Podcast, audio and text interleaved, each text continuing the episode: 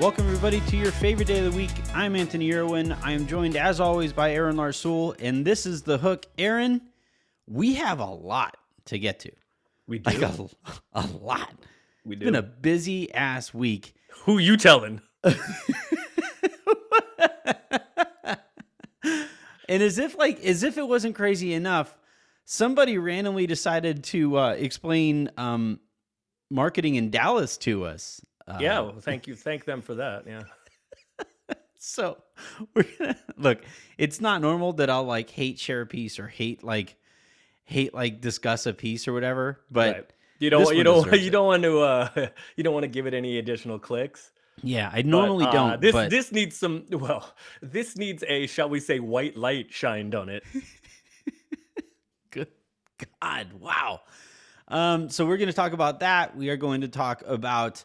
Uh, we're going to start today's show actually with the Knicks getting fined and whether this is going to be a precedent-setting kind of a thing where uh, a lot of teams' pockets are going to get a lot lighter here. So that's going to be interesting. We have to discuss the Lakers. Russell Westbrook gave his two cents to uh, Adrian Wojnarowski about uh, you know how he felt about getting benched. So we got to discuss that. And Russell then Westbrook got benched. Um, yeah, it was news to me too. I didn't. Hmm. I honestly okay. Not that much Lakers stuff in the news this week. Like I no no. Hasn't I was been. really thinking to myself like, man, it's been really quiet. My job is super boring right now. Yeah, it, it was. Uh, yeah, I, I thought I was going to get away without having to say Hennessy was delicious. I, I you know, have have has like, I mean, I know you're you're you got to be careful about like what you leak about the Lakers and stuff, but um, like, is everybody just taking naps over there? Like, just like straight like. Yeah, I mean, it's coladas. pretty. You know, it's pretty calm. Uh, a lot of yeah. massages. Yeah. Um, Like I'm, you know, like it's a yeah, it's it's pretty calm spa spa like environment actually. I would say is a lot there of like, soft like uh, cello music being played. Yo Yo Ma's just kicking it over there. Indeed, indeed. Yanni or somebody like that. Why can't He's, I? I why can't I picture like the the hammock? There it is. A lot of hammocks, like mm-hmm. hammocks just lying around and and hanging around and and just. You know, nap times all around, right? Nothing. I haven't slept in like five days, but well, but like that's not that's, that's not, not all that uncommon. It's like ten percent worse than my normal. Yeah, I haven't slept a lot. So uh, we're gonna we we have to discuss the Lakers, and I'm guessing there's going to be a lot of comments about how great Hennessy tastes. Um, so that's going to be a thing. We'll do what we can. And uh, we, I do like. I'm kind of curious because, again, you know, the the what I really enjoy about talking to you is like the different perspective of inside out, rather than, you know, my nose pressed up against a window trying to figure out like wh- how everything kind of works, how that sausage gets made. Um, and I'm curious about leaks and you know how obvious it becomes from the inside when a report pops up. Who does what, who said what, what the intentions were. Um, so we're going to discuss that at the very end. And then, just like I do with Harrison, if Harrison says to me, dude, I have a great idea for a segment, my ears perk up. I get super excited. That guy is like insanely creative and stuff. Yeah, he's and, better at this than any of us. Yeah, yeah. So he, you know, so yesterday's like conspiracy theory was an example of like, okay, I'll hop on this thing with you. And uh, and we and we and we headed down that path together, and, and it was a really fun one today. And Aaron, it was I think, by the it was by the way, I enjoyed it. I was, I was, I haven't slept while you were sitting days. in your while you were sitting in your hammock, right? Just kind yeah, of swaying exactly. back and yeah. forth. Yeah, you don't like pina sipping coladas. on Mai Tai. Yeah, yeah. No, I don't. I, Nothing. I gotta, no, I, none of that sugar. It's all straight. Gotta, it's all straight liquor for me. Uh, yeah, sorry, there, you're right. There's I, no. There's I'm no. Sorry, Mom. There's no sugar in, in straight liquor either. Um, nope. And then, no, and then, your body doesn't process it as sugar. It's sugar alcohols. Your body does not have carbs like that. The calories still count, but the carbs do not. Huh. All right. And then, um, I gotta be well, careful with how I say. This. I've done research on this. I gotta. I gotta care. I gotta be careful with how I say pina pina colada, right? Because if I say a lot of pina coladas out there. Like my oh, you're gonna have you're gonna have the Texas family my, looking for my, you. My yeah, my cousins. I've yeah. I've gotten a few texts from my cousins like, hey man, like what the hell? What the hell, Primo? Like, what the what? Wait, first of all, you can't say what the hell, Primo. That is not how you can. That is not how Look, they are I, texting you. I'm telling. I'm telling. No, I do get. I. It's like a lot of cuz.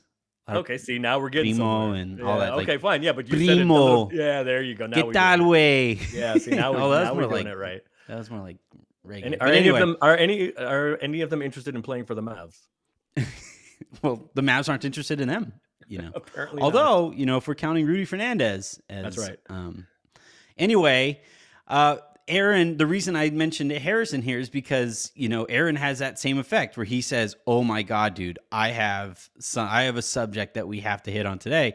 Same thing. Eyebrows raise up. I think a lot of this is because I'm lazy and you guys doing my job for me is something I get really excited about. But also, the information that you uh, have promised for us is is really excellent. So I'm really excited for that. Um, and you don't know what it is. I don't. I yeah. have. I've, I was legit. Just you know, you told me, hey, I got to go fix something in the other room. Try to figure this out. And I sat here and I was like, could be anything. Could be anything whatsoever. So you're. We'll, we'll probably do that after. We'll do that second. Let's start okay. though with All the right. Knicks being fined. And uh, the Knicks getting fined is hilarious just in general because James Dolan having to give up money is something I can always get behind. Um, and he usually has to do it because he is the one doing, yeah, normally, doing something egregious. Normally it's his fault. Um, this time it's uh, a player's fault. Julius Randle has not spoken it's to still, the media. It's still kind of his fault. I mean, yeah. It's fair. It's always, I mean, like, just look, in generally in, in professional sports, you can chart everything back to, you can chart everything back to owners, like, or governors uh, in, in the N B A. Um, Mark so, Cuban would like it still be to be owner, apparently. no, no, I'm good. Yeah, we don't even have to talk about it, but he would have voted for Obama yeah. twice or three times if he could have, though, Aaron. Uh, he, yeah. Yeah. actually like Mark. I actually like Mark a lot. Yeah. Go ahead. Um, so the Knicks get fined twenty-five K because Julia they because of according to the N B A, the Knicks' refusal to make Julius Randle available. Now, this is has been this has been a string of um unavailabilities for Julius. He hasn't Yeah, I think that's the key part of it, yeah. Yeah, he hasn't been good this season. Um and also also a factor. Yeah, and you know, he played especially poorly last night, and oh things seem to be coming to a head uh, in, in this regard here, where the Knicks thought he was a franchise player. I always had questions about whether I'd like I like Julius a lot. I think he can be the second or probably like two A, right? I think he could be your second at uh, second best player if you want to be like a finals contender, and then if he's your third best player, you're a title favorite, I think. Um, but anyway, Randall not playing well, not speaking to reporters. The N B A has had enough of that. And I find this interesting. So not only did they fine the, the Knicks, but they keep finding N B A players for cussing, which yeah, is pr- pretty fucking stupid. And then, and then, um, and you're then five, uh, you're getting five taken out of that box check. But I, I so I'm kind of curious, like, where this adversarial relationship with the players has apparently come. Like, P R, there is nobody more upset about this news today, this fine, than other than probably the, the governors, but also P R teams are livid, right? Like, P R, yes. P R teams have to be so damn pissed because it's already difficult enough to get these guys to talk. And now your yes. owner is going to be down your throat because it's going to cost them money if you don't. So these P R teams, like, I, I honestly, I wouldn't be surprised if uh, if we get some P R people quitting as a result of this fine. So if that's P R the people have it. P R said. people have it in the N B A. It, P R people have it. It's rough. Yeah, uh, it is not. Yeah. It is not an easy job. You are. It's easier depending on what kind of relationship you have with the guys. Mm-hmm. Um, but like essentially, essentially, you are trying to convince guys to do things they don't want to do yeah. over and over and over and over and and very sometimes rich, sometimes wealthy, um, usually uh, with big egos and used to getting their way and used to being coddled and getting to do what they want. Um, and you are trying to get them to do something they don't want to do. Mm-hmm. It is part of the job. Um, it is part of their contracts. Like literally it is part of their contracts. And, and frankly, you know, the, like, in some ways it's kind of like, you know, when, when the guy gets, when you get stopped, um, you know, you get a speeding ticket and, you know, the, the, the asshole that was going eighty-eight miles an hour is trying mm-hmm. to get the cop to go do something else. Right. Like, leave me yeah. alone. I pay your salary. Right. Like through taxes. It's kind of, there is a somewhat credible argument um, to be made that these guys make as much as they do because of the fan interest in, in the league. And oh, for sure. Certainly the salaries continue to go up and the T V deal, all of that because mm-hmm. of, of, the the interest in the league. It, it feels kind of like condescending to to say that somebody pays your salary and you owe them something, but I think there is a collective responsibility for the guys to the fans because the, as the fan interest grows exponentially, um, and that comes with insight and access, that is what has made the N B A grow as much as it has. Um, so I think there is a responsibility that the players have, and the the conduit The, the other reason why this is kind of complicated is because forever the conduit between the players and the fans was the media. Mm-hmm. But in the last handful of years, guys have started controlling that themselves, right? Through yeah. Twitter and through their mm-hmm. own platforms. So there is the media has always kind of been seen as a necessary evil by players. But mm-hmm. I think it, they think it is still just as evil, but less necessary because they can kind of do it themselves. Yeah. However, it is still part of their contract. It is still a responsibility that they have to be available um, at practices. Um, that's why you will see teams often say that they are not practicing, that they are just like, there's kind of an informal workout. Um, Because if you have an official team practice, and Harrison tracks this, right? He'll Harrison will will will tweet all the time, oh, the Lakers are having their, you know, whatever ninth or twelfth practice of the year tomorrow. Mm-hmm. If you have an official practice, you have to be available to the media. And at games, you are supposed to be available to the media. If guys here and there, you know, I'm sure we'll get into this. Um, you know, LeBron once or twice has not spoken after a game. Russ, uh, didn't on the, the the after the Indiana game. If it happens here and there, nobody's going to really do anything about yeah. it. Nobody really cares. But if it starts going days, weeks I on think it's end, been like seven straight games for Julius Randle right. that he hasn't spoken. Right, which is why, you know, everybody kind of understands the human element of it, but mm-hmm. when it becomes like a thing, I'm just not doing this. Um Then the N B A has stepped in, and and and rightly. And the reason why, well, rightly, I, don't, I understand why. Um, Understandably, yeah, maybe not rightly. That's, that, yeah, yeah, that's a better that's a better word for it.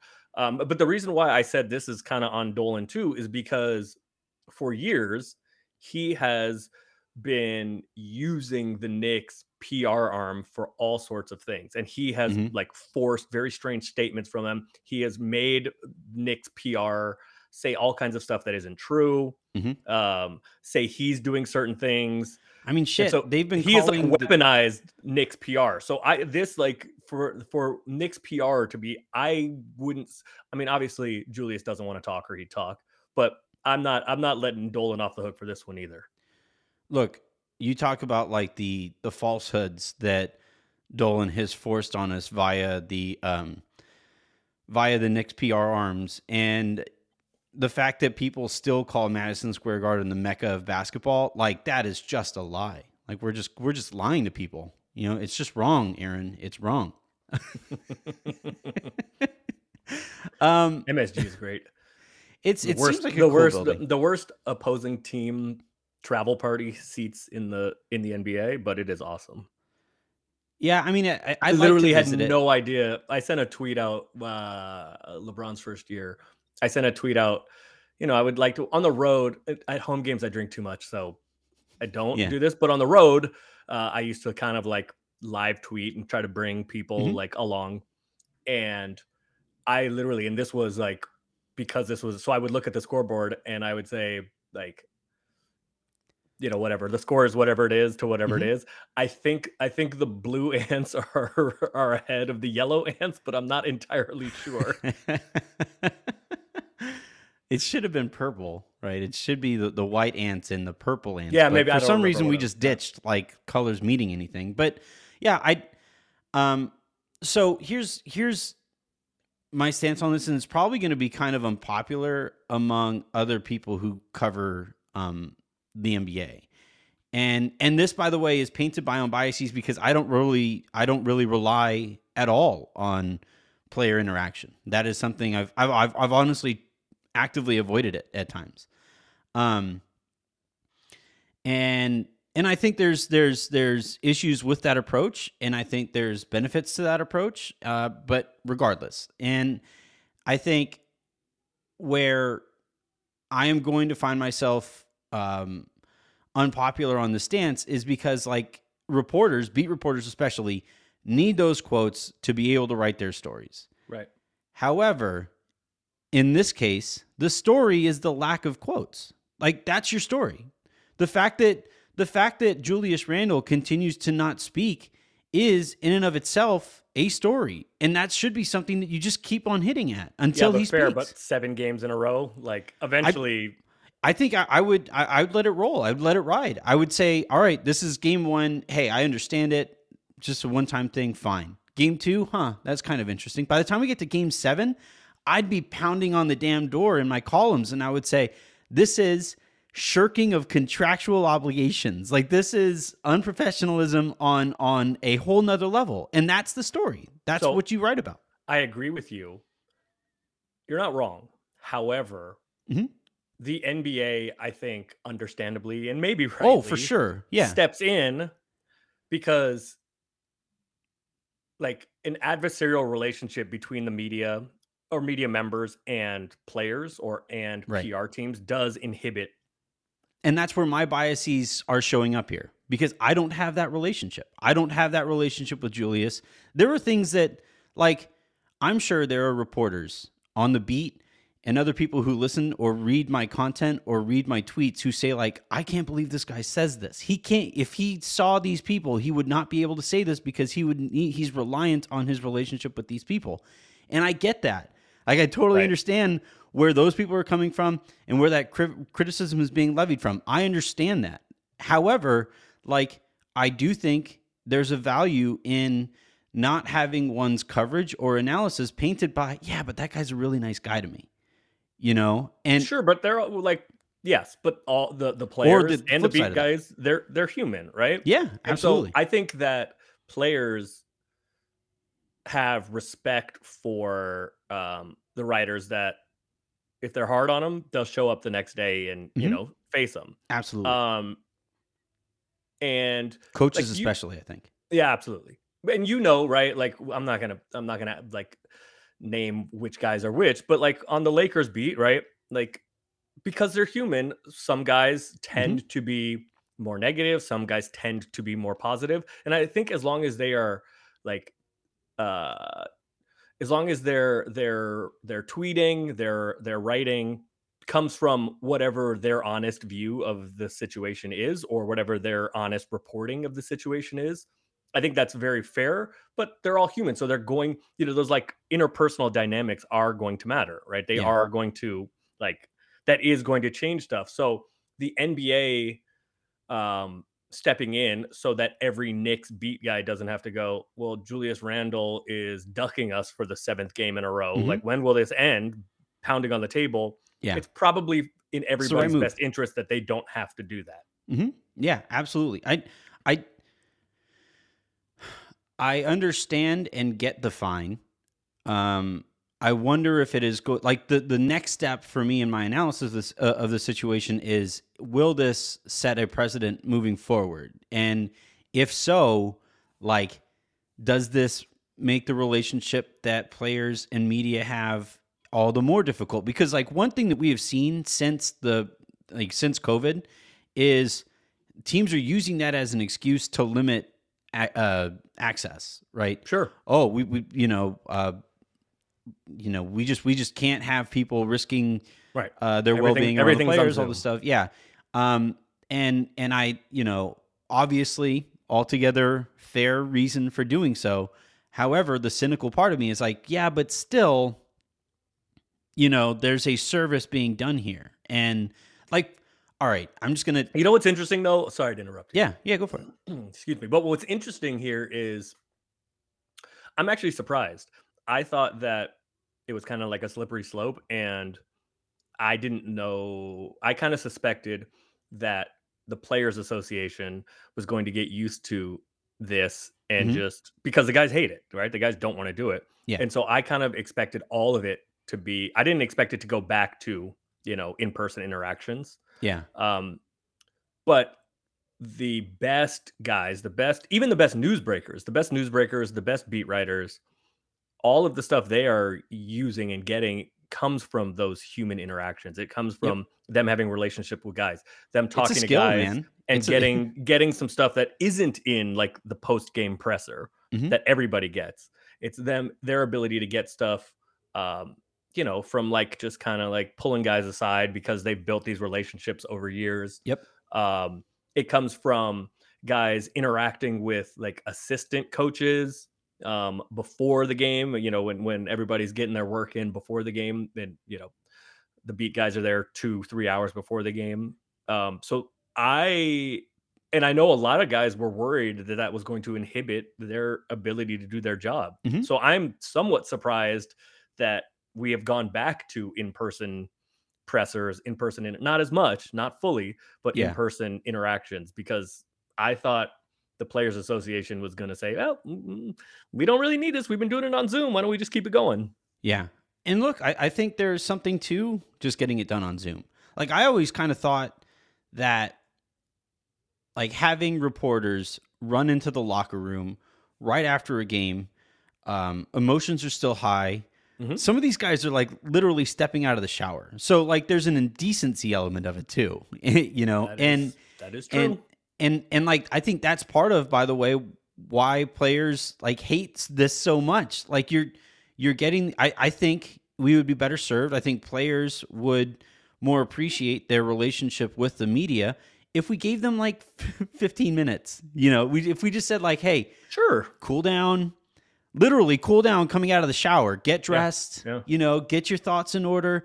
And then you could talk to the, to, to the reporters. I don't, and, and like if, if the purpose of this or, cause like I, you, I, I find myself and I'm sure players ask all the time, like, what the hell is the point of this? Why are we doing this? Like what, and the point of it, right, is to tell the story is, you know, like for me, I always look at, you know, covering a team is explaining to the audience why things are going down the way that they're going down. Why is this team being successful right now? Why is this t- team being unsuccessful right now?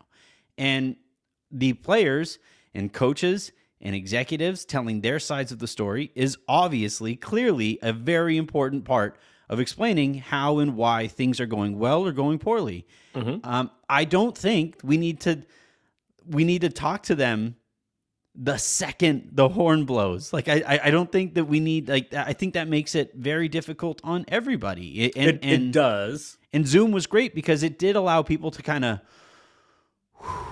woosah, figure out who's talking, who's going to talk, you know, yeah. who's talking to whom, what, let this person know, you know, all right, this is what we're saying about this or whatever. And, and I think that would make a more productive and, and uh, mutually beneficial relationship between players and media. Sure. And it's more like humane, right? But yeah, literally decent, dude. yeah. Yeah. It's, it's more decent, but yeah. Is that actually what we're going for is the question, right? Should be right. Should like it is, be though from, is, from is, whose perspective, but, but from whose perspective, because from the league's perspective, mm-hmm. right. They want to grow their business. They want more eyeballs. Um, and the league has done an incredible job at uh, using social media, and like I'm even more than the the N F L is more popular than the N B A, but the N B A is more of a year long enterprise than yeah. the N F L, mm-hmm. right?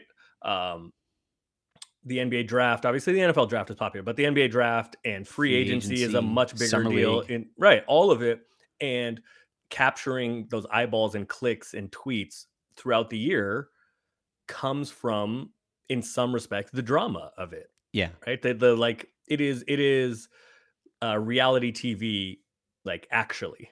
Yeah. Um, well, do you think? So do you think that may, all the all away? of the like crazy, all these crazy sound bites and the thing that like feeds that content monster, and mm-hmm. it feeds interest and dialogue and clicks for the league? Is it the best way to? Is it like the most just or the most good? You know, good as like the the the enemy of bad or evil, mm-hmm. right? Is it is it the most fair? What? No, probably not. Mm-hmm. Is it the most real? Is it the best way for building a business? Maybe, probably. In fact, I would say yes, because it's what happens. Yeah, we haven't tried anything else though. That's fair. So, like, you know, I have this conversation a lot with with um with Pete about like the appetite for actual basketball mm-hmm. versus the like salaciousness and the everything yeah. that's going on, all the stuff I mean, surrounding the game, and it's it's a very fair argument. And Pete is incredible with just straightforward basketball content, mm-hmm. presents it in a way that, you know, people enjoy. And I think there is a, definitely a place for that.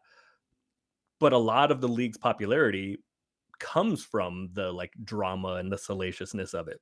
But like, I keep going back to, cause I mean, obviously listeners will know I've talked to Pete a, a time or two. And, and the thing that I, I keep kind of coming back to is you have a whole bunch of media members over the years who couldn't dribble with their left hand.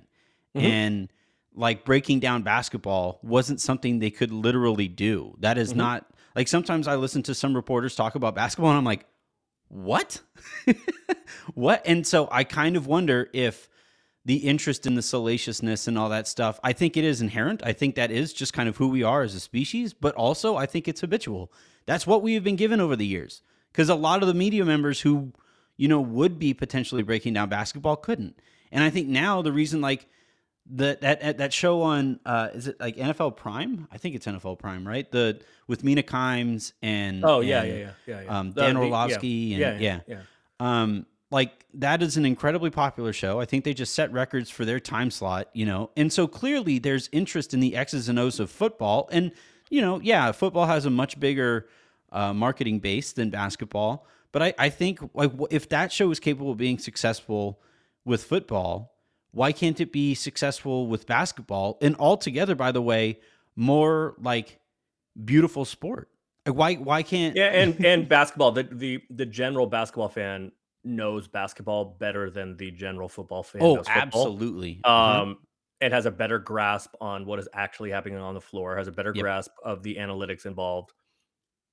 Largely, well, I don't know about largely, but possibly because like no one knows what makes an offensive lineman any good, right? Like, did He's you give big. up a sack? No. Okay. Well, I guess that was good. I don't know.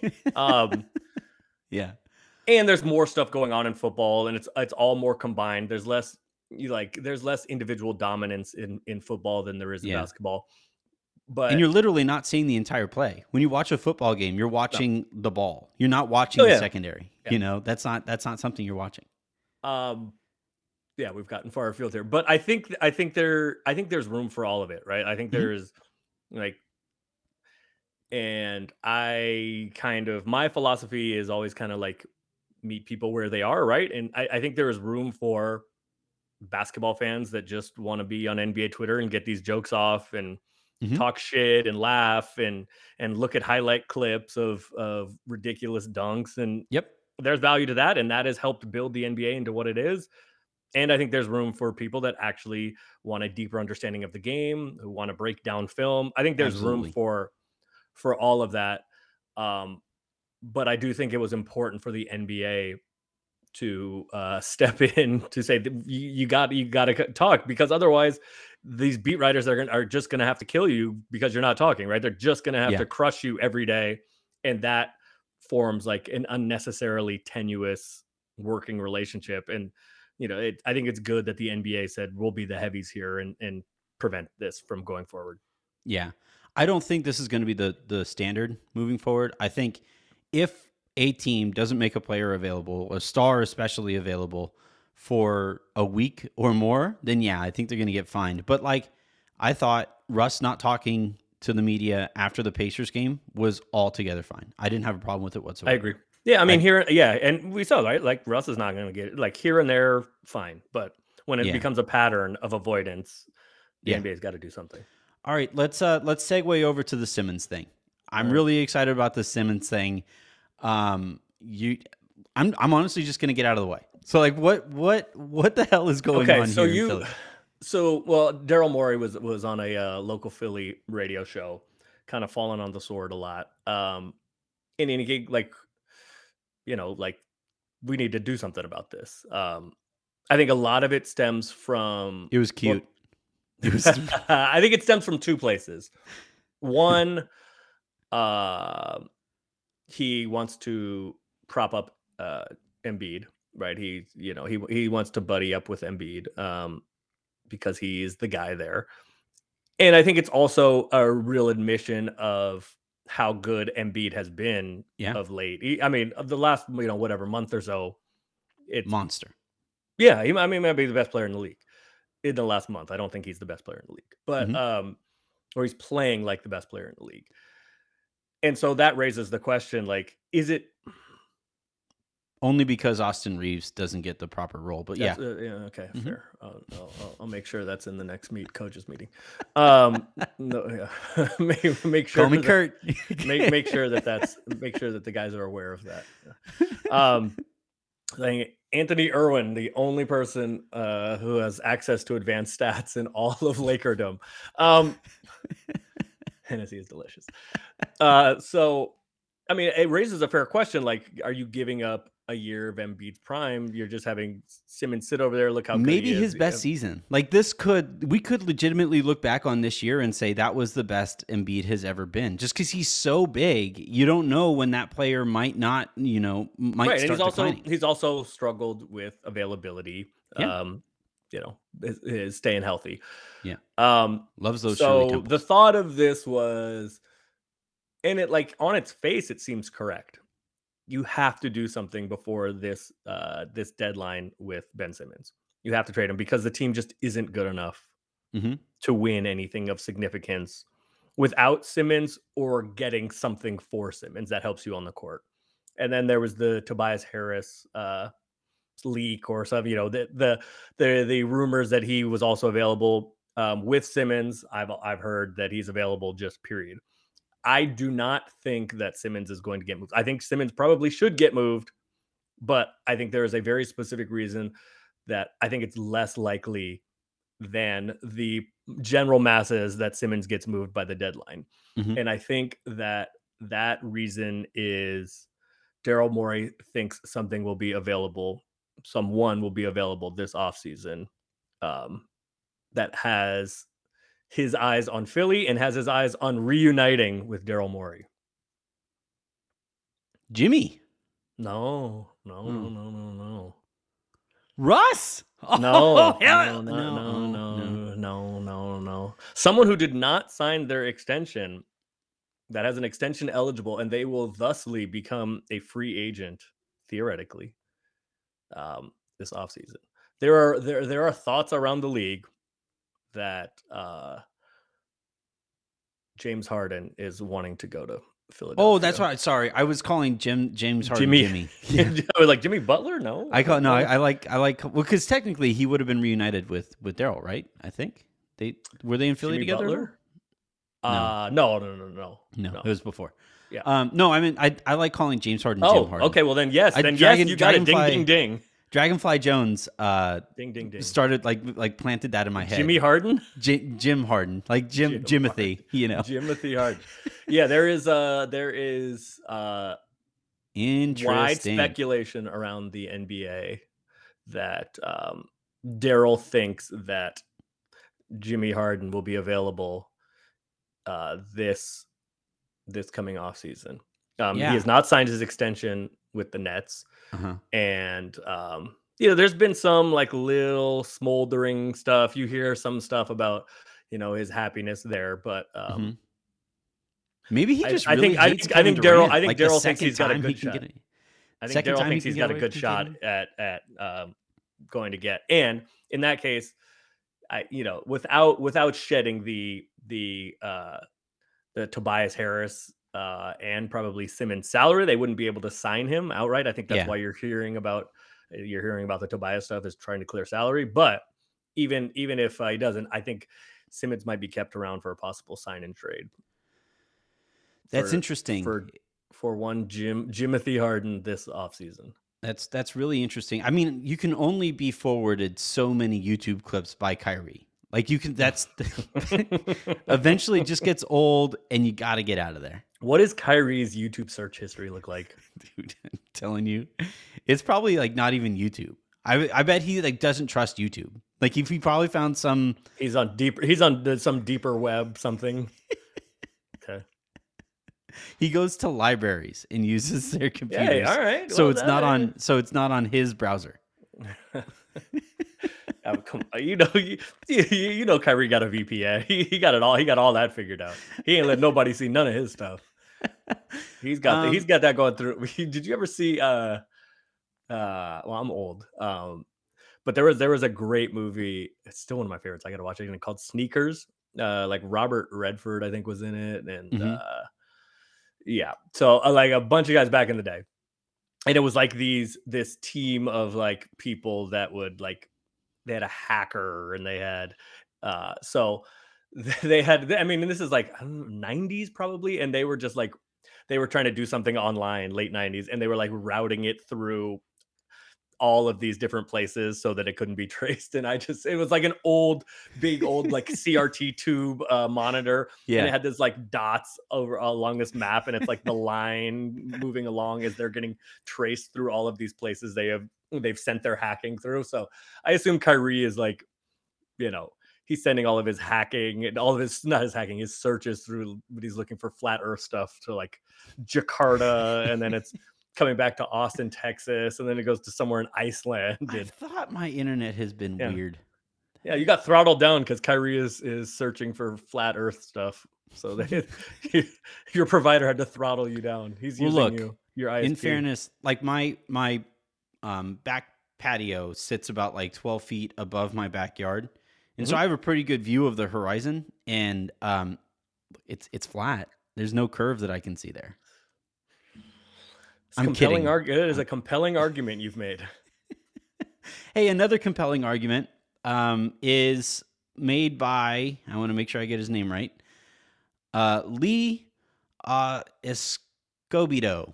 I, I don't know if he's. Um, I mean, I would go Escobedo probably. Escobedo or Escobedo, like I, whatever. We're, we're Scooby Doo um, mm-hmm. is is writing for the Guardian. Do not say where. To, no, see now you now you got people looking, but you want people to see this. No, I do, I do. All right. I don't normally hate share stuff, but I am being petty on this because it is a ridiculous argument.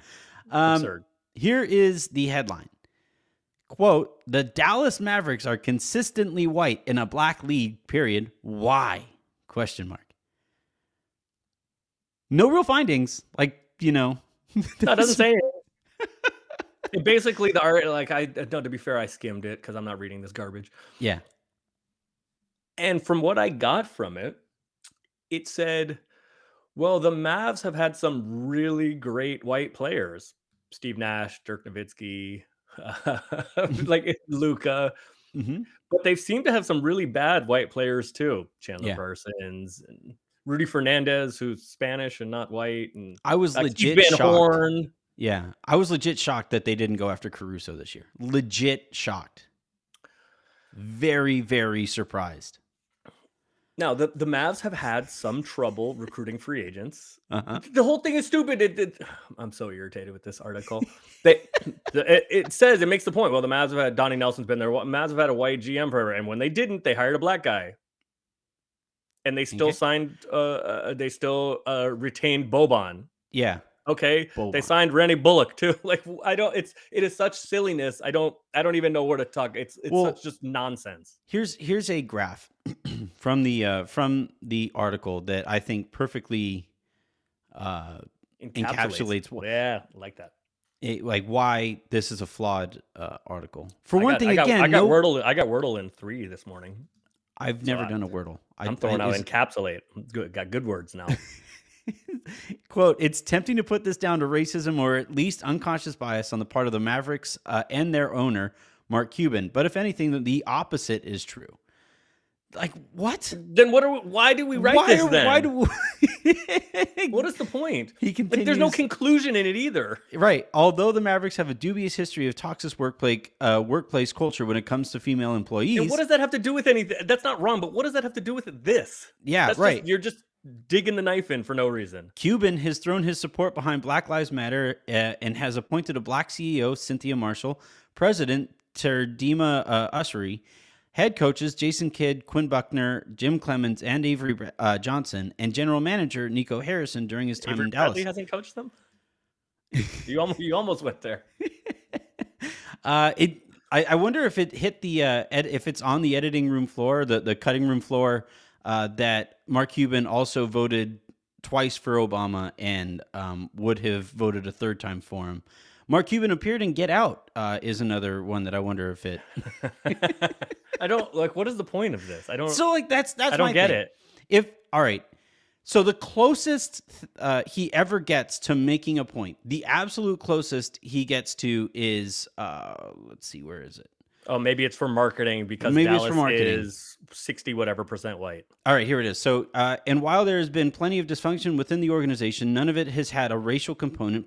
Perhaps the answer lies in marketing. According to the twenty twenty census, the Dallas population is sixty-two point seven percent white. Perhaps the organization has wanted to put a product on the floor that looks like the majority of Mavericks fans. As a counterpoint, in two thousand fourteen, five thirty-eight calculated that the Mavericks had more non-white fans than the league average. If so, they would be the only franchise franchise in a predominantly white city that has taken such an approach. Uh, in the last twenty years, other majority white cities like Portland, Boston, Oklahoma City have never even uh, had have never had even one white player as the face of the franchise, and they've still managed to pack their arenas with fans. So again, it comes real close. It comes real close to saying, like, you know, Dallas has this kind of tough history with some racist stuff, and then immediately dives off of it. And like, utter that's, nonsense. That's my problem with this, with this article. Like, if you are going to, like, honestly, I don't know this Lee guy. I, I don't, I've, I clearly don't even know, don't even know how to spell his name or to say his name. Um, it felt like, hey, here's this headline. And the headline was all the work he did. Mm-hmm. Like, here's this headline. Here's this. No, he did tweet. Some research. That's the strange. He did some research, but well, he was but, only trying to support what the headline was. Right. Like, you could, you could, he, he made, uh, he, he used Kyrie's search browser and he, and he, and he hopped on and he found all this data, you know, like there was no, there's no point to this. And like, I think it would be an interesting study into like what you're doing. If you make a finding, like the point of this, if you, the right. point of writing a, a, a column, especially because this is a column, this is not an article, this isn't a newser, this is his opinion that he uh, was going to be offering up. The freaking kicker, like the last sentence of it is it's like nothing. It's it remains to be seen how much power how how much power Harrison will hold within the Mavs front office, or if Cuban, the self-permitted, self-proclaimed final say, will keep the status quo that makes the Mavericks look more like a team from nineteen fifty-two than two thousand twenty-two. Like, but there's what no status quo. What the f- What are we doing? Like, they have the second. They have the second best. Well, look, there's also a discussion to be had about: are we, when we say white players, do we yes. mean just American or European? Yeah. Like he he so called Rudy Fernandez have, white. They have, they have they have if we're including everybody that has light skin tone, okay, they have the second and third best white guy in the league. Ooh, that's that's why they might be interested in trading for Danny Green, apparently. Like, what are we doing? All right, all right, man. Like, now look. I'm just like the the whole premise of this article is stupid, and it borders on racism because, like, if you're if you're painting everybody with light skin as quote unquote white or popular in Dallas because of marketing, then then and you don't offer up any findings here, then you're just wasting everybody's time. And maybe this segment wasted everybody's time. But, but I, I, I, you know what? I'm actually I don't I don't I don't want this incoming on Twitter. So now I'm thinking, are are Luca and Porzingis the second and third best white guys in the league? I mean, Joker's obviously the best, but yeah, are they? Maybe, probably. Luca, Luca second. Yes, obviously. But Kristaps, I don't think so. I don't. I don't think Kristaps is... I just don't want the. I just don't want to hear it on Twitter. that's why. That's why I'm taking a moment of pause yeah. here to, to actually think this through. But it like it, It's not like they have a bunch of like terrible white guys and they just have them because they're white. They yeah. have good dudes that have, they have guys that can play that happen to be white. What yeah. Is- I look, I like making the jokes about their, their, uh, player tendencies as much as anybody, just like I do with Indiana, just like I do with Utah. Like I enjoy you, you, the Celtics. You let the Celtics off on this? Oh yeah. Well, I mean, something's, you know, that Hennessy is wet. Like, it's, you know, like, and it is delicious. So like, I, I like making fun of that stuff as much as anybody, but like there is, there is an inherent like underlying point of that having to do with those cities and their histories with this. And if that's the direction that you want to go in with Dallas, which by the way, has an incredible history of black art, of black mute, like just, it just, it's, it's a really cool, diverse city.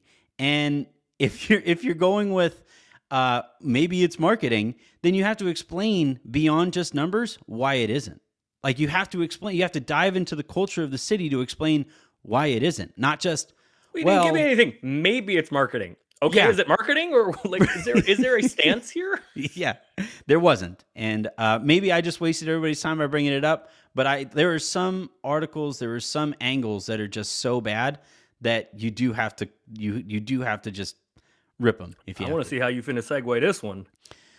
Uh, well, there are some situations that are so bad that you have to talk about them. Okay. See what I did there?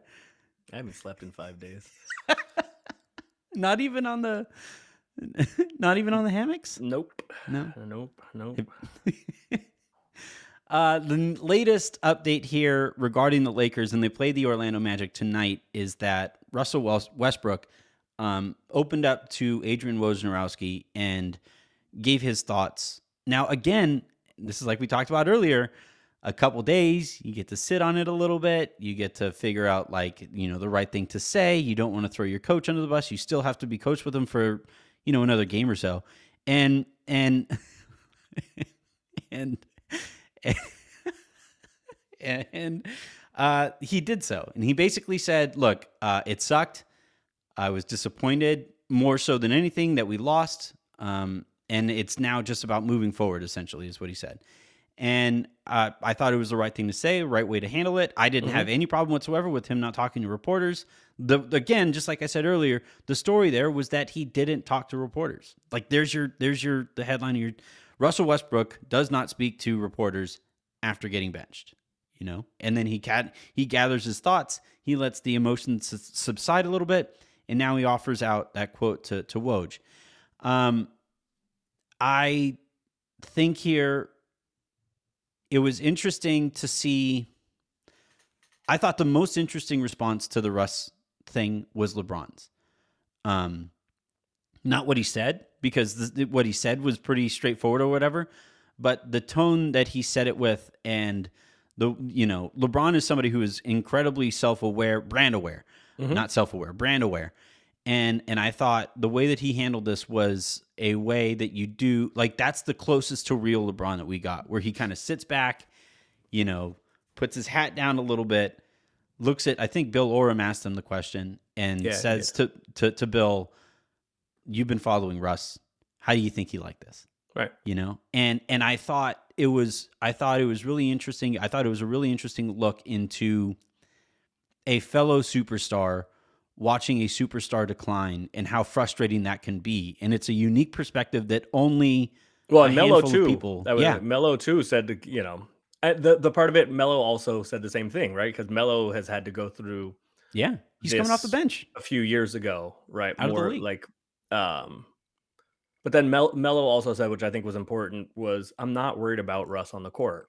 I'm worried about, you know, basically that, his his mental he said his mental you know I'm worried about his mental. I think mm-hmm. um I think that was interesting and, you know, instructive also. Um normally I would say, like, yeah he just said the right Russ just said the right thing not Russ whoever player X just said the right thing and wouldn't take put that much stock into it. But I don't think Russ is a guy that's going to say the right thing just so you hear him saying the right thing. Yeah. Uh, Russ doesn't care. Russ doesn't give a shit if he's saying the right thing. His Russ little says brand he, is why not. Right. Russ says what he means, and yeah. he means what he says. So I think it is meaningful. Um, his quotes from from the article this morning, I think it is meaningful. I agree that he is saying the right things, but I think it is more meaningful because it's Russ saying, quote yeah. unquote, the right things, because Russ doesn't give a shit if it's the right thing. The the reasons why he's saying them, I think, are really important. And he's saying them because it sounds like he really believes them. And he also has been around the league long enough to know that, like, like actually one, a point that I made in, in the lowdown yesterday regarding Russ being benched was, like, the Lakers lost, right? And they bench him. Mm-hmm. And on two K, if you insert a better player for a struggling player, the team immediately plays better because there's no human element to it. Like mm-hmm. that's, that's how that goes. However, a team, and especially a team as star laden as the Lakers are, seeing a fellow former star benched unceremoniously, I believe uh, Kyle Goon reported that um, Russ was going to walk to the locker room, that he was just going to leave the, the floor altogether, and that Kyle did. I, I don't I don't know if that's true or not, but Kyle did say that, and I think it was in, DeAndre Jordan's article was D J that yeah prevented that. Yes. Yeah, and and um and by the way, I totally wouldn't, because actually Cooper uh, was at the game and he said Russ subbed out and went right back to the locker room, and that's why initially I thought, oh, he's he's hurt, he's dinged up, he has to go back to the training room or whatever, um, and that would have explained the the benching. And uh, no, it was just a straight up benching, and Russ was heated and he was ready to leave altogether.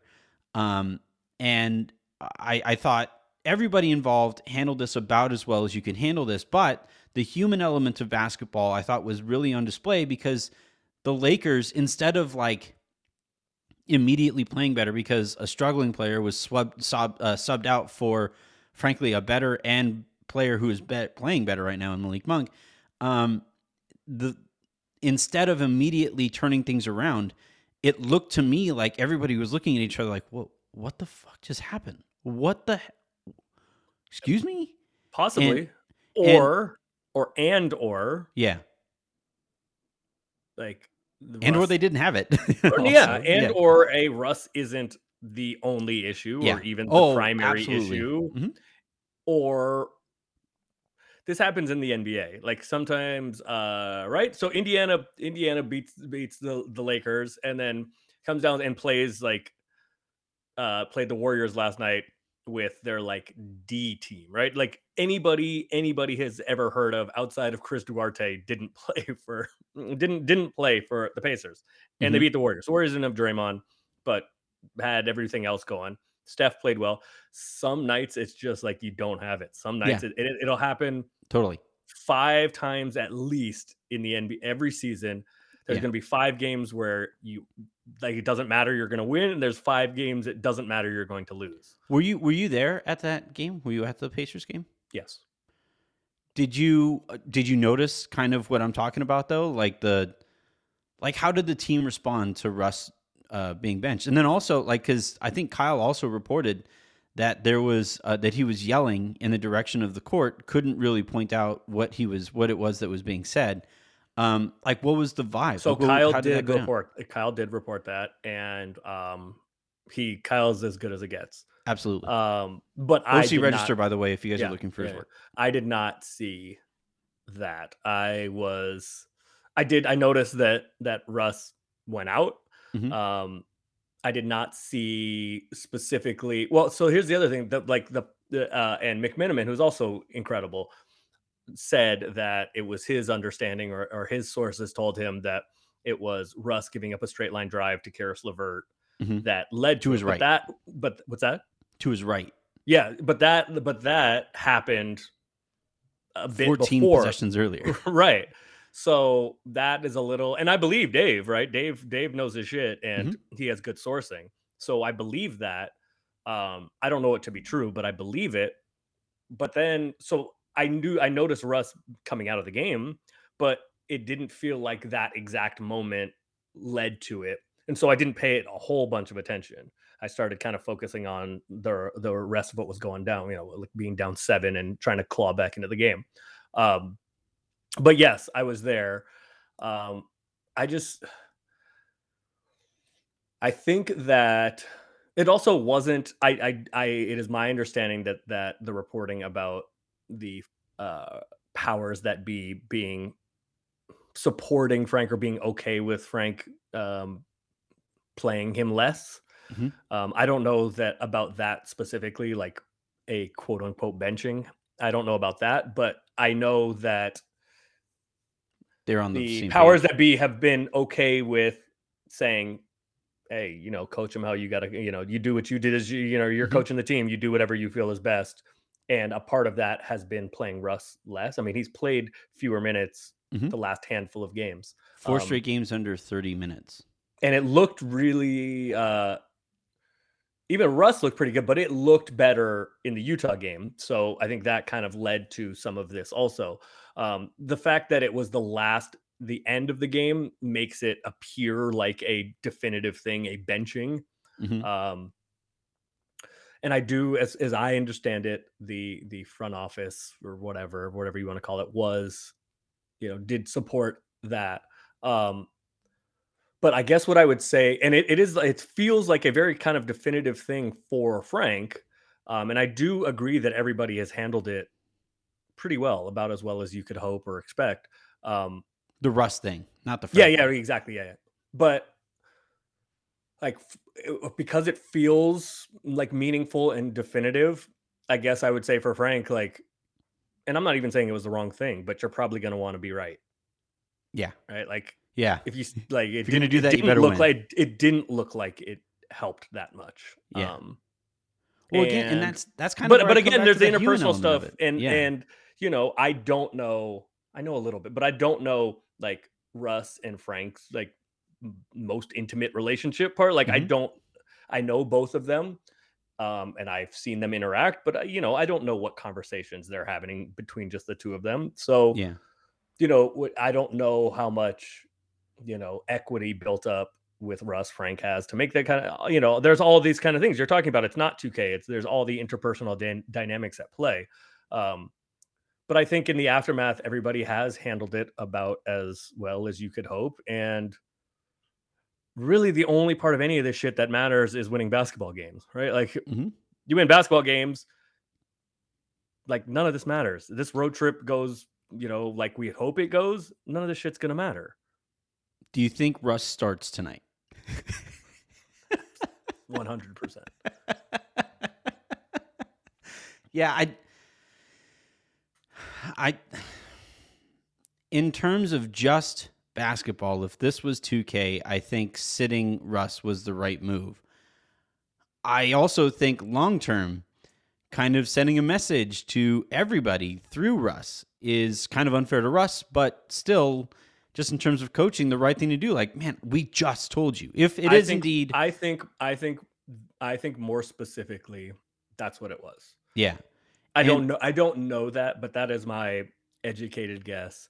I think it was more about sending a message about focus and like, I'm going to coach you hard. I don't care who you are. Yeah. You have to follow what we're doing here. We Especially all have to be pulling in the same direction. I think yeah. it was more so that than Russ.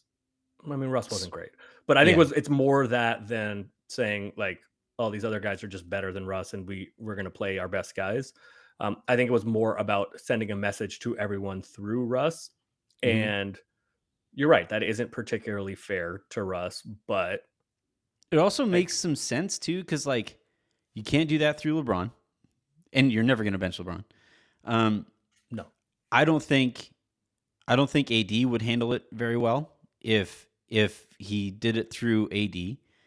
And I think Russ, of those three guys, is going to handle it better than the other two guys. Um, so, again, not necessarily fair. And I, by the way, like, it immediately, like, as soon as Frank said, I'm playing the guys who I thought uh, would win me a basketball game, it immediately sent me back to, I think it was Mike D'Antoni's first game coaching the Lakers, and he benched Pau Gasol um, mm-hmm. uh, down the stretch of that one and was asked about it. They lost.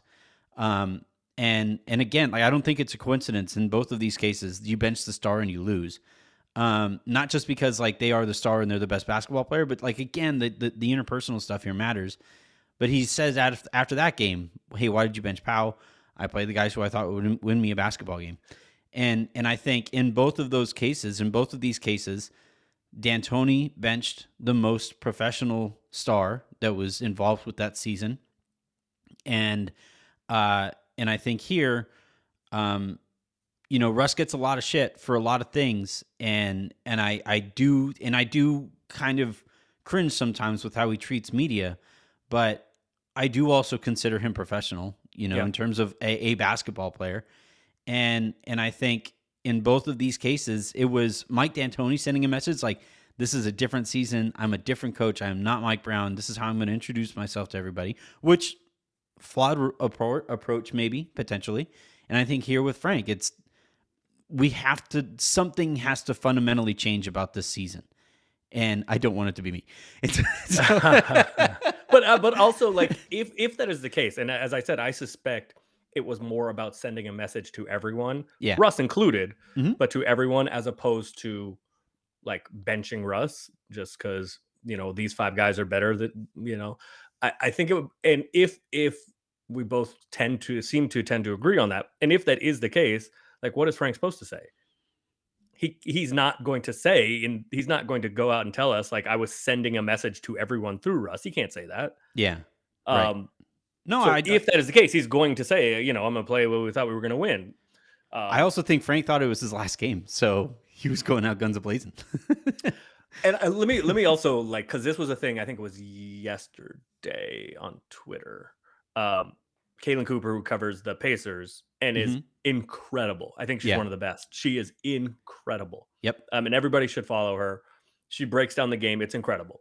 She just tweeted. I'm going to find her at, but go ahead. But I think uh, it is at, like C two at C two underscore Cooper. Yeah. Um, and she had the thread kind of talking about the play that um, the straight line drive that, that Russ gave up and, and how he was supposed to, every, the game plan was to make him go left. Um, uh, Karis LeVert, we're talking about, make him go left and, you know, Russ didn't and let him get to his right. Mm-hmm. And that led to the straight line drive. And that was, that was off of what Mick Miniman had, had reported. And then she pulled a clip, you know, saying that Karis prefers driving left. Mm-hmm. Whether any of that is true or not, I don't, I think it kind of misses the point. And again, I don't, I'm not trying to like pick on her because I think she's literally one of the best, mm-hmm. but I don't think it matters necessarily. Like, even if the game plan, and I'm not saying the game plan is wrong, but even if the game plan is wrong, you still have to follow the game plan. Yeah. You still well, have to it's do... Because also, it's also... You're leaving every, your teammates out to dry. Yeah, right? they, they're yeah. all anticipating the spot that you're guiding him to. Yes. So I thought that was a... Nah, I just, I did like... She might be right, right? Maybe, and I don't know, just because somebody in in a, a post-game press conference says about another guy that he likes to go left. Mm-hmm. Maybe, maybe that's true. Maybe it isn't. I don't know. Yeah, I'm left-handed. But what is important right. in all of this is that you have to you have to play, especially on defense. Defense is so much about cohesion, String. communication. That, like, if one guy one guy can go rogue offensively and just be so good that he can make whatever work. Yeah. But on defense, it just doesn't work that way, and so. I can understand that breakdown, even if the game plan is wrong. Mm-hmm. If that's the game plan, I can understand that kind of being the moment where you go like, all right, this is what I'm sending a message about. Well, also the Lakers had just gotten down like ten, right? Like that was the layup. I think that pushed the lead to like ten or eleven points. And if you're sending a message and the message is against apathy, and one of the most apathetic moments of the night where you're literally ignoring the game plan, that's the moment that would kind of break a coach. Like that's, that's the, that's the, and then also like the other issue that I had with it too. And now I look, I haven't gone back and looked at it like the Zapruder film or anything, but um, I, I would wonder, you know, when did he actually motion to the bench? All right, get him out of there. And how long it took for a dead ball situation, because a few possessions might have passed between the actual subbing and then the dead ball and all of that.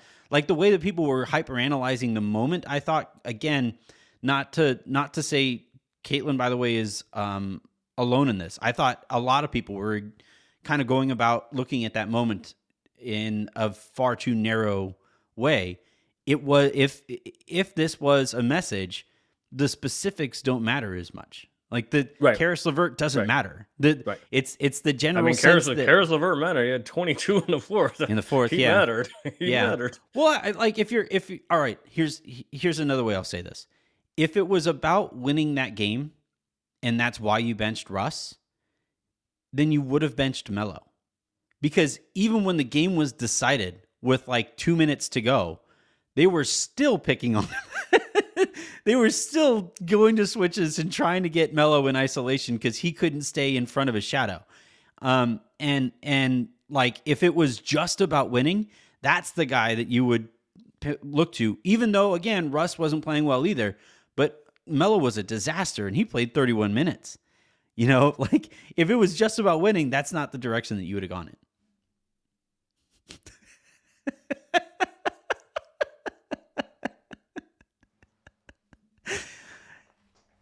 How's that Hennessy? Yeah. Is it good? No, it's delicious. Thank you. Yeah, it's I don't good. I think I need more, but it is delicious. Thank you. Yeah.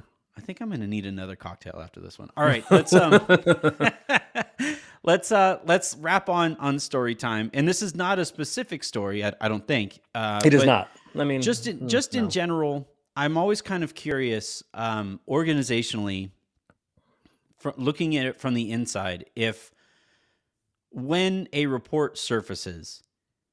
And that report is based on a leak or information that clearly is coming from inside the organization. Sometimes it's just like not true. Like there are some Correct. like there are some reports that everybody looks at each other like, who who even said that? What? Correct. Um, I would imagine anyway. And then, but there are, uh, I would say, a lot of reports that are based on information that got leaked out to a reporter, mm-hmm. and oftentimes got leaked out to the reporter with an intention in mind. As an example, no, no, no, no, no, no, no, no, no, no, no, always. Oh yeah, yeah, totally. Not often, always. Yeah, um, and so I'm always kind of curious for people in that office, in that organization, when that information gets out, how obvious it is to everybody who leaked and for what purpose. There's a, there. Well. There are two there are two clues that lead you to that answer. Okay. The first is always, who does this benefit? Yeah. Um, that is always the first thing to look at. And that gives you a pretty good guess as to where it's coming from. Um, sometimes that will tell you exactly who it's coming from. Sometimes it's a, you know, a faction of people or a handful of people or a small group of people. That also what the information is. You know, that can narrow it down also, because not everybody is privy to every conversation, right? So, or every meeting or every discussion or whatever. The other part of it that is meaningful in trying to figure out who and why is which person is breaking the story, because mm. it's a it's a relationship business. Every business is a relationship business. Every Absolutely. people's business is a people business. Um, but that's why I suck at business, because you suck at being people. Um, every you you you get a general sense of, you know, whether it's Chris Haynes or Woj or Shams or Mark Stein or et cetera, et cetera, et cetera, mm-hmm. um, or even even even more of the beat guys um, within an organization. You'll know you you get a sense of who has a relationship with whom, um, mm-hmm. wh- whether it's the beat guys within the organization or it's the national, like, newsbreakers. Um, yeah. As you know, an whoever. example, Brad Turner and Magic, like, you know, say, take, take with that what you will. Mm-hmm. uh-huh. Yeah. You said that. Um, man, like, it was so obvious. Was... you said that. Um, yeah, and and look, and and and, but like, there's all there's all kind of, like, all right, Dame and Chris Haynes, right?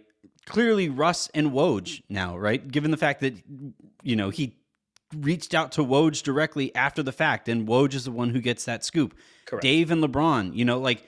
or Dave and just Clutch, right? Like there, there are just there are these relationships. Like some, it's it's almost impossible. I would actually wager to say it is actually impossible for a reporter to have universal sourcing, because all these players and this sourcing, they have different intentions or ends Correct. in mind. Correct. And sometimes, um, the sometimes the newsbreakers will do stuff as favors. Um, mm-hmm. So G Ms will put it out there that conversations are being had about certain players. Sometimes it's to gauge the market. Sometimes mm-hmm. it's like a trial balloon. Yep. Sometimes it's to look good to their owners.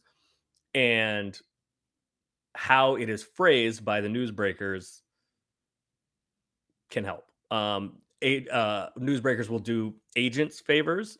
They will release contract details that Shams.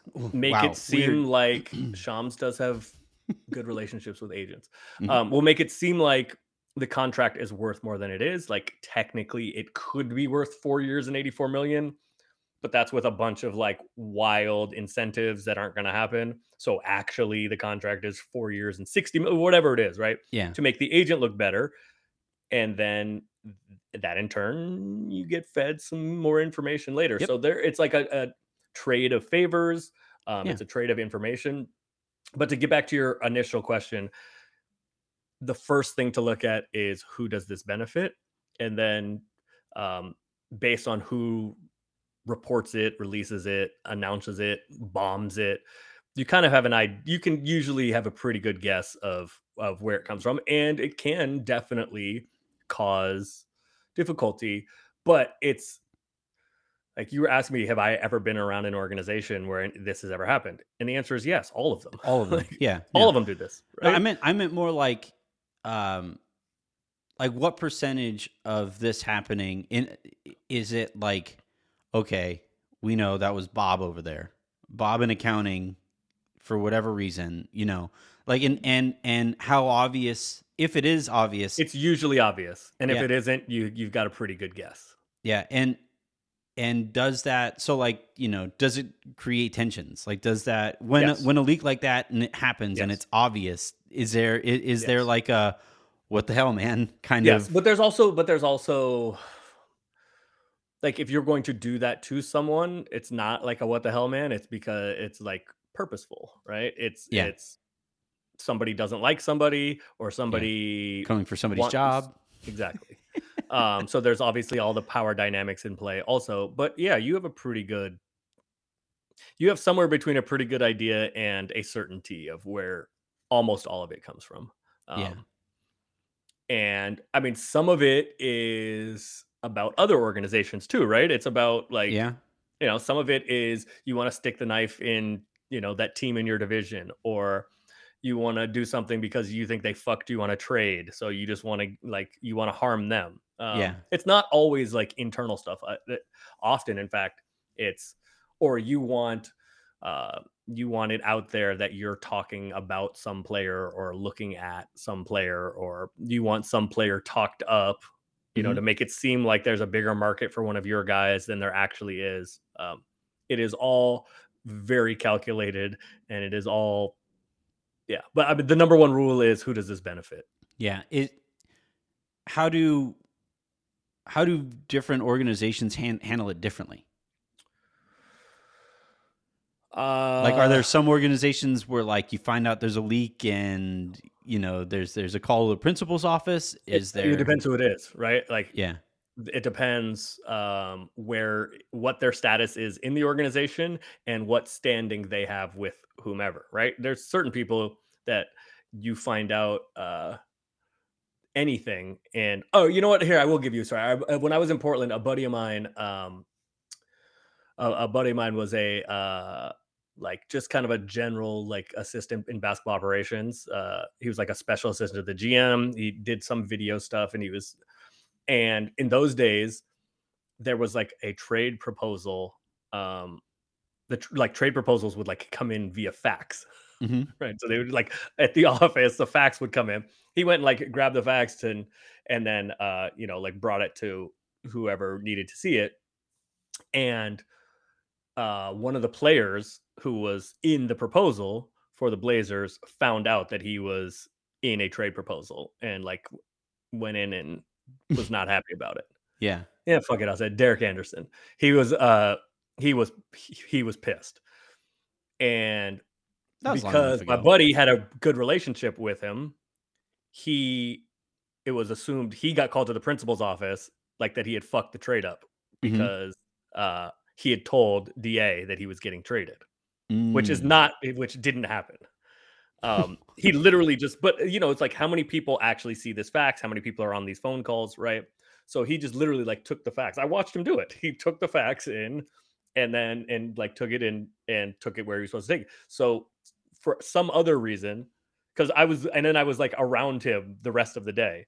It's and also a fax that machine. Day, that paper could just be sitting there. Exactly. No, it was sitting there, but that's the thing. You think it's only this, but like who else had access to it? So right. It could have been any number of people that randomly, it's the same fax walk machine they're the using for whatever. Machine. Literally walked by the fax machine and right. He walked by the fax machine and was like, oh shit, here. And then took it to wherever it was supposed to. I don't know how long it was sitting there. ten minutes, an hour, right? right? Uh-huh. Two minutes, whatever. But it's the same fax that everybody's using for whatever. So, and I know he didn't tell D A because D A came in like two hours later and I'd been with him that whole time, right? Yeah. And so he got called into the principal's office and almost got fired because he was like accused of mm-hmm. leaking that. So it depends on who you are, right? Like the rules for the president of basketball operations or the G M are going to be different than yeah. whoever else, right? And, um, so it depends on who you are. And it depends like which sides are going, you know, if it's like two people or two factions within an organization, it's all about who's got the juice in the organization. Is there ever like a little finger situation where always uh, there's like a, there's a, oh, who was it? Who came up with the idea? I think it was Ned Stark, right? Where he like, he had three stories and he gave three stories to three different people. Mm. And and those three different people was like, was it him was, or was it, uh, was it Varys? I forget. I don't remember, but I, I know what you're talking about. Yeah. Yeah. And you to see who's, three, to see who's to see sharing who the leak is. Yeah. Um, I'm pretty sure that was either Cersei or Ned, one of those two. I'm pretty sure. I, I don't, it was so long ago. And that eighth season made me so, yeah, so apathetic towards that. the season. Um, does that happen? Yes.